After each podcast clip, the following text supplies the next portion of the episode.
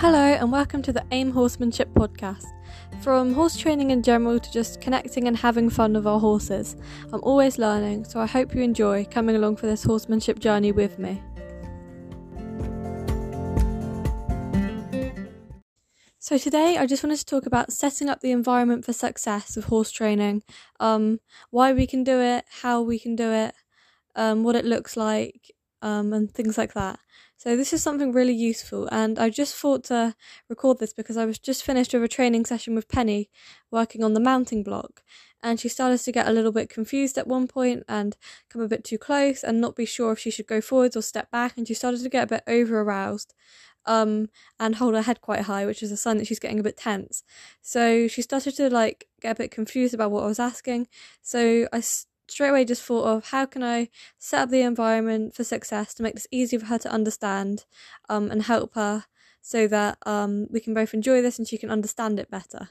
So what I ended up doing was putting the mounting block on the other side of the fence um, and just hopping over on the other side of the fence and holding the target forwards to where I wanted her to be, so that naturally, as she walks along the fence line in a straight line and goes to the target, her back was in the correct placement from uh, for what I was asking for the mounting block training. So then this then um, could I could fade out the target and the fence um, and get her back to just lining up to the mounting block simply by just setting up the environment for success. So I just want to start by giving a human example to kind of explain um, how this works and what it would look like from the horse's perspective. Um, so let's say that you knew you were going to go into a room and you knew that you were going to be um, you would need to perform a certain behaviour to access reinforcement. Also, um, just wanted to say that I am primarily going to be talking about positive reinforcement in this episode, um, because that's what I primarily use for this and stuff, and what I've mainly seen it done with, and that's what I use at the minute. But um, at the end, I may go over like how I think if you're in a situation where you're using pressure and release or negative reinforcement, um, how you can use this to make things really easy, break things down, and set your horse up for success so there's minimal stress and they're more likely to get it right as soon as possible um, and learn in a really fun, happy way. And also um, how I used to do things like before I started using Plus R more prevalently and things like that. I just wanted to say that even when you are doing this, um, like usual, it's always good to have free food on access so the horse has an option to just go and eat free food instead of feeling pressurized to perform anything or um, getting stressed or worried. And also, it helps to calm them down that chewing motion and things like that, um, just so they know they can go and relax. And also, it makes it um, takes away the any coercion or anything that could be caused by the training and things like that. Just makes it really relaxing. And also, you know that the horse is staying for the right reasons because they're enjoying um it. So let's say you're going into um the room where you know you're going to have to be asked to perform a behavior to access reinforcement. And let's say you're going you go into the room and it's completely blank and empty. The walls are white, there's absolutely nothing in there. Um so obviously you would have very little idea of what kind of behaviour to do. You'd be really confused, and you may even get stressed and just go through all your repertoire of behaviours as horses do, sometimes also when they're going for extinction and things like that, um, and just try to get the right answer because you'd have no clue as to what it would be, so you would just try loads of things until you get it right. However, if you go into a different room, um, where you're going to be asked to perform a behaviour in order to access reinforcement, um, or of ward, let's say, or if you are using minus R, a release of pressure, um, then um, let's say you go into this other room and it has a chair in it. But obviously, you're more likely to go and sit on the chair, um, and then you could that behavior could be captured and then put on cue. Like with an animal, if we wanted to train a horse to lie down and we set it up so they're more likely to lie down, um, and then we capture that behavior and we can put it on cue. So that's a really good way to do it instead of um, just like the empty room where they have no idea what to do and they're more likely to get stressed and just have to try loads of things until they get it right. So that's just my opinion anyway. I think it really helps to set up for success and give them um, an idea so they're really likely to perform the behaviour. And it's like the first thing that comes to mind when they see whatever's there is to just do that. It's just the easiest thing, it comes to them the most naturally. And then you can just capture that behaviour and put it on cue without them um, having to go through extinction or anything like that or getting stressed or not understanding. So here's an example. we all know protective contact has many uses in horse training. For example, um, the reverse round pen, teaching horses to lunge, um, teaching them to lead, walking along a fence line, um, anything where they may get over aroused, and also um, when the horse, when you want the horse to feel safe, like they can leave, and also when you want to be able to leave. Um, and it has many uses in just, like I said with Penny, just walking in a straight line to the mounting block, just setting up for success, make it really clear what behaviour you want, um, and things like that. So, an example of protective contact being used to um, set the environment up for success would be, for example, let's say you, sorry about that, let's say you put the horse in a situation um, whether in their stable. Obviously, you can only do this if the horse is really comfortable in their stable um, and is happy to just stand in there and things like that. Um, if not, you could do it maybe over a paddock fence and things like that. So let's say this is when you're first starting um, positive reinforcement training with the horse. Um, and the first thing you want to teach the horse to do is stand quietly with their head to themselves um, and just relax by your side. So if you have the horse over a stable door like this, um, obviously the most likely thing they're going to do is just stand there and casually hang their head over the door. They're not going to try and walk forwards or run round you or do anything like that because um, obviously it just makes the most sense and obviously they're restricted um, by a door as to how close they can get to you anyways but also you want them to be able to leave the situation if they feel like it. So um, Obviously, the most natural thing for them to do would simply be for them to stand there with them head with their head to themselves and just hang their head over the door and relax. So at this point, you could capture this behaviour um, by marking and rewarding, and obviously at this point they'll be starting to associate the mark with the reward um, and start to understand. So you've limited the amount of behaviours that they could perform. So if you started this just um, in with the horse or anything like that, then obviously they could just start um, trying loads of different things to access the reinforcement, um, and they it wouldn't it just wouldn't be as clear for them. So I find this really really helpful in just making it clear for them because then once you do take away the um the whatever you've set up in the environment, they already know what behavior to perform. So there's no need for them to um start trying lots of different things because they already obviously when there's a change in the environment that can change things but if you do it gradually um, and they already understand the behavior and the cue really clearly then they already fully understand what to do and they're more likely to um, uh, be more successful in training and have a really happy, fun time. Um, and they're not likely to get stressed or over aroused or go for an extinction burst. So, um, another thing related to protective contact is obviously the reverse round pen. So, um, often when you see horses being lunged traditionally, or people trying to teach horses to lunge, it, there can be lots of issues. The horse can be confused, things like that. Whereas as soon as you just set up the circular round pen, you're on the inside, the horse is on the outside. You just have a target or whatever the, for them to follow around, or even if they're just walking by your side. The most natural thing for them to do is simply just follow the fence line round. Um, and there's no question about that. That's just what they're most likely to do. Obviously, there's some exceptions and things like that where they may try to do other things, but most likely you've set up for success, so they're most likely to do the behavior that you want. Um, so then once the horse understands his behaviour, obviously you can shape it into more traditional lunging where you're standing more in the middle, add cues for walk, trot, canter, and things like that.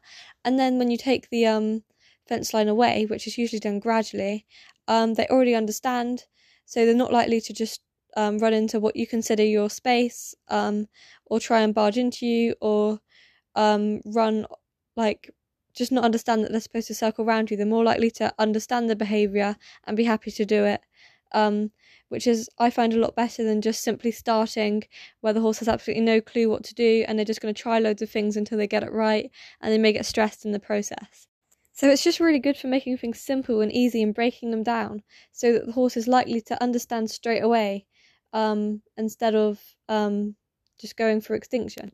So another human example would be let's say you're given a maths question um, and it's multiple choice and you have absolutely no idea what the answer is. So you're just going to try clicking all the multiple choice answers until you eventually find the right one and then you know that's the right one.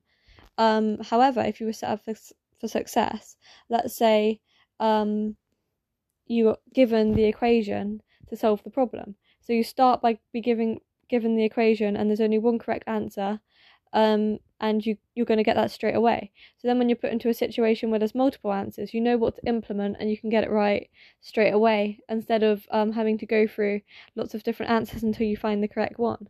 So that's kind of the same way that horses would feel. Um, let's say they're given the equation and they completely understand.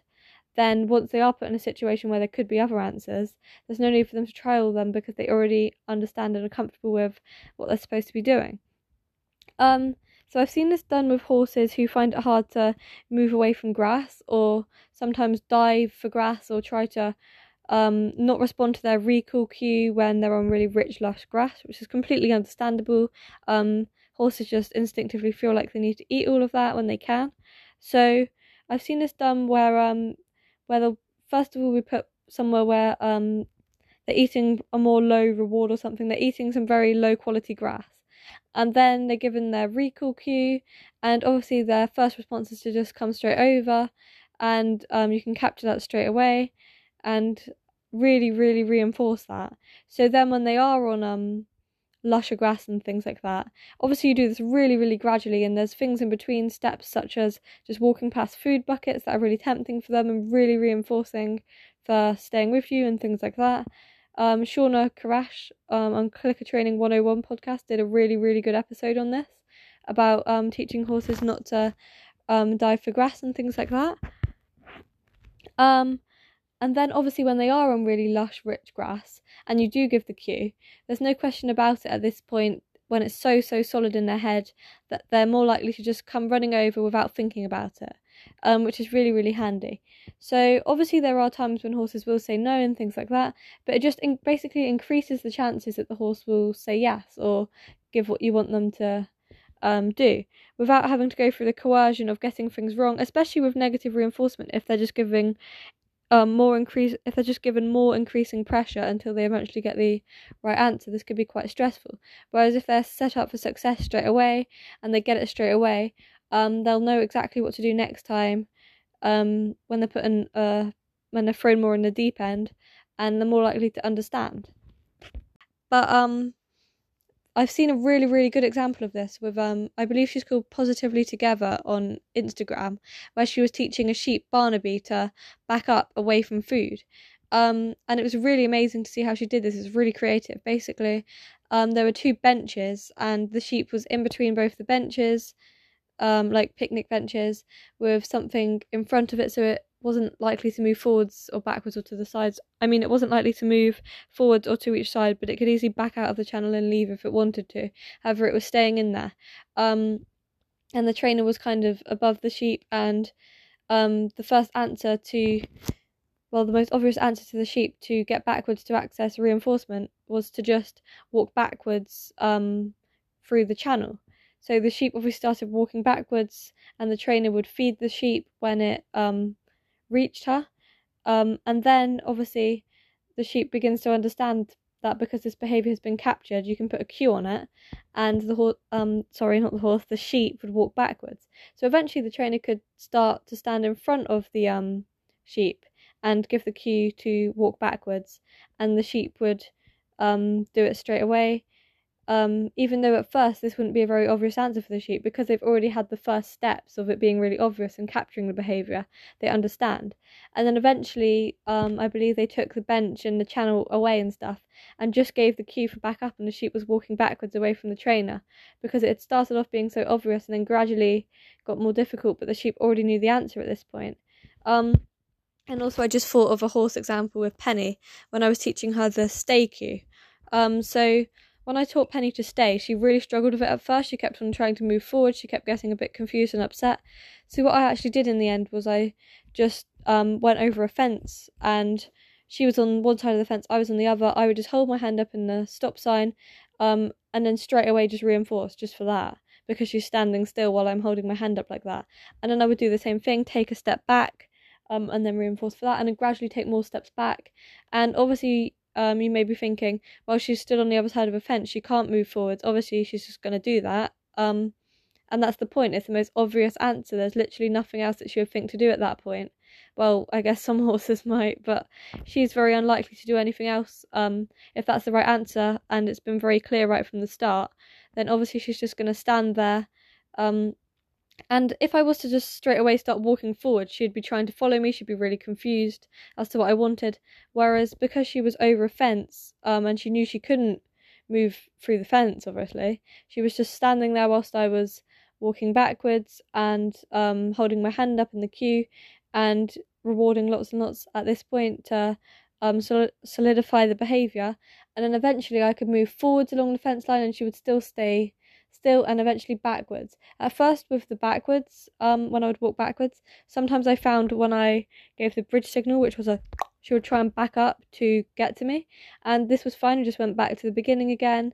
And I just want to clarify, she's not trapped over a fence or anything here. She has the whole field and stuff. I'm just on the other side. Um, so she she has lots of freedom to move around and leave if she wants to. But um, obviously the training is really rewarding for her, so she chooses to stay and she's engaged and enjoying it. So eventually, what I could do, um, how I started phasing out this um barrier in front of us, which was clarifying. That's that's the word I was looking for. It really clarifies everything for the horse.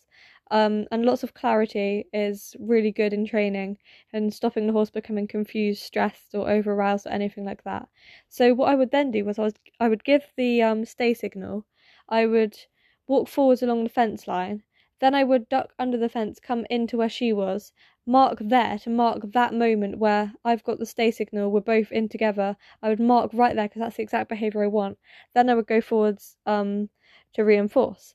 And um, eventually I would just not go out of the fence at all. I could just stay in and give the stop sign, walk all around her, and things like that.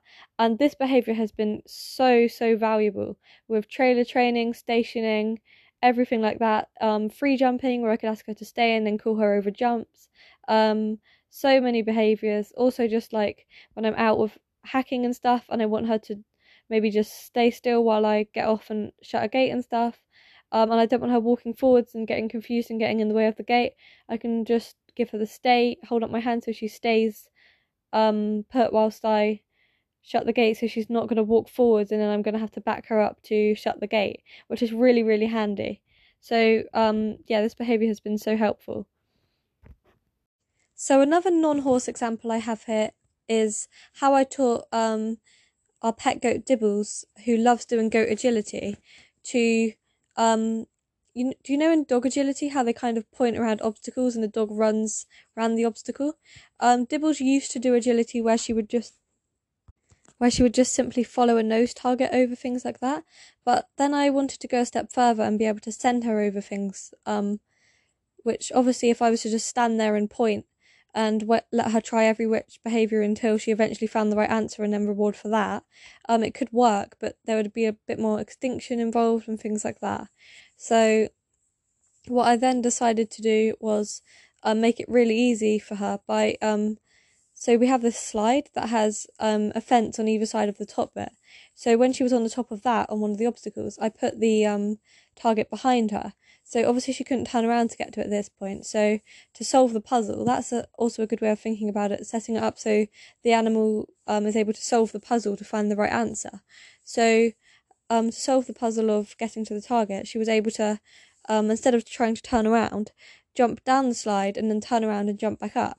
So obviously at the moment that she's jumping down the slide onto the next obstacle, that was when I marked, which for her is also a sound, and then reinforced for that. Um, and then so that's capturing the behavior which I wanted, which was which was sending onto another obstacle, and then I could add a cue. So the cue was pointing forwards. So um, what I would do was what I've spoke about in a previous episode called new cue, old cue, behavior consequence. So the new cue was me pointing forwards, the old cue was the target behind her. Um, and I'm not saying that she's taught to move away from the target, but to solve the puzzle to get to it, she had to move away from it to turn around and get back up onto the slide. Um, so um, that was the new cue, and then the old cue obviously was the target behind her, um, and the consequence was the reinforcement. So this started to, so the new cue started to become her cue to send on to the next obstacle. So eventually it got to the point where I could um, have her come up onto the slide and then just point to the next obstacle. She would run up onto that one, um, and then she would just run back onto the slide, and I could point to the other side, and she would run onto that obstacle and run back, which was really, really fun. And obviously, I think this will take a long time for her to really solidify because it's quite a complex behaviour. So I think each time I do it, I might have to just go over it again. Um, and I know this is a non horsey example, but it kind of applies to horse training as well because it's the same kind of principles. Um, so yeah, that was really interesting and fun. Another example of using setting the environment up for success is when people teach horses to lay down. Um, and I'm not talking about the methods of ropes and things like that. Um, I'm to- a good video of this is when Connection Training did a video on how they taught their horses to lie down, and I believe they um just put the horse in a situation where they're most likely to lay down, which I think was after their sessions in the arena, and then they captured the behaviour and gradually put it on cue. Um, so that's a really good example of um, good use of setting up the environment for success and capturing behaviour and putting it on cue so that you're not just stressing the animal when they're trying every which way to find out what you want until they eventually just stumble upon the answer. So, obviously, I'm not against um, leaving the, ho- the horse to like solve a puzzle and get their brain working, but for some behaviours, it can really help to just um, set up for success right from the beginning so they really understand. And now I just want to talk about an example of using negative reinforcement because I've never really personally used setting up the environment with negative reinforcement because I just didn't really have this knowledge back when I was using purely pressure and release. But something I did use was um, teaching Molly, my old pony, to jump on the lunge. So, um, obviously, if I just set up a massive skinny jump and just pressured and pressured and pressured until she went over it and then released, it would work. But I think that's really coercive personally and stressful. Um, so yeah, personally, what I did was I made it really, really clear and obvious that she was going to go for the right answer. So I started simply with just two jump wings, and obviously they had to be low because she was on the lunge, and I didn't want the line to like hit them or anything like that. So I started with two jump blocks. Um, really far apart, no poles on no um poles in between them at all. Although you could just start with a pole on the ground in some cases, but I just had two wings really, really far apart, um, and really wide. Um, and then I put a little bit of um pressure on, and then um, when she obviously went for the most obvious answer, which was to walk in between the two jump blocks, then I would give the negative reinforcement, which was obviously the release. And negative, as I spoke about before, doesn't mean bad, it just means removal of something the horse doesn't want in order to increase behaviour.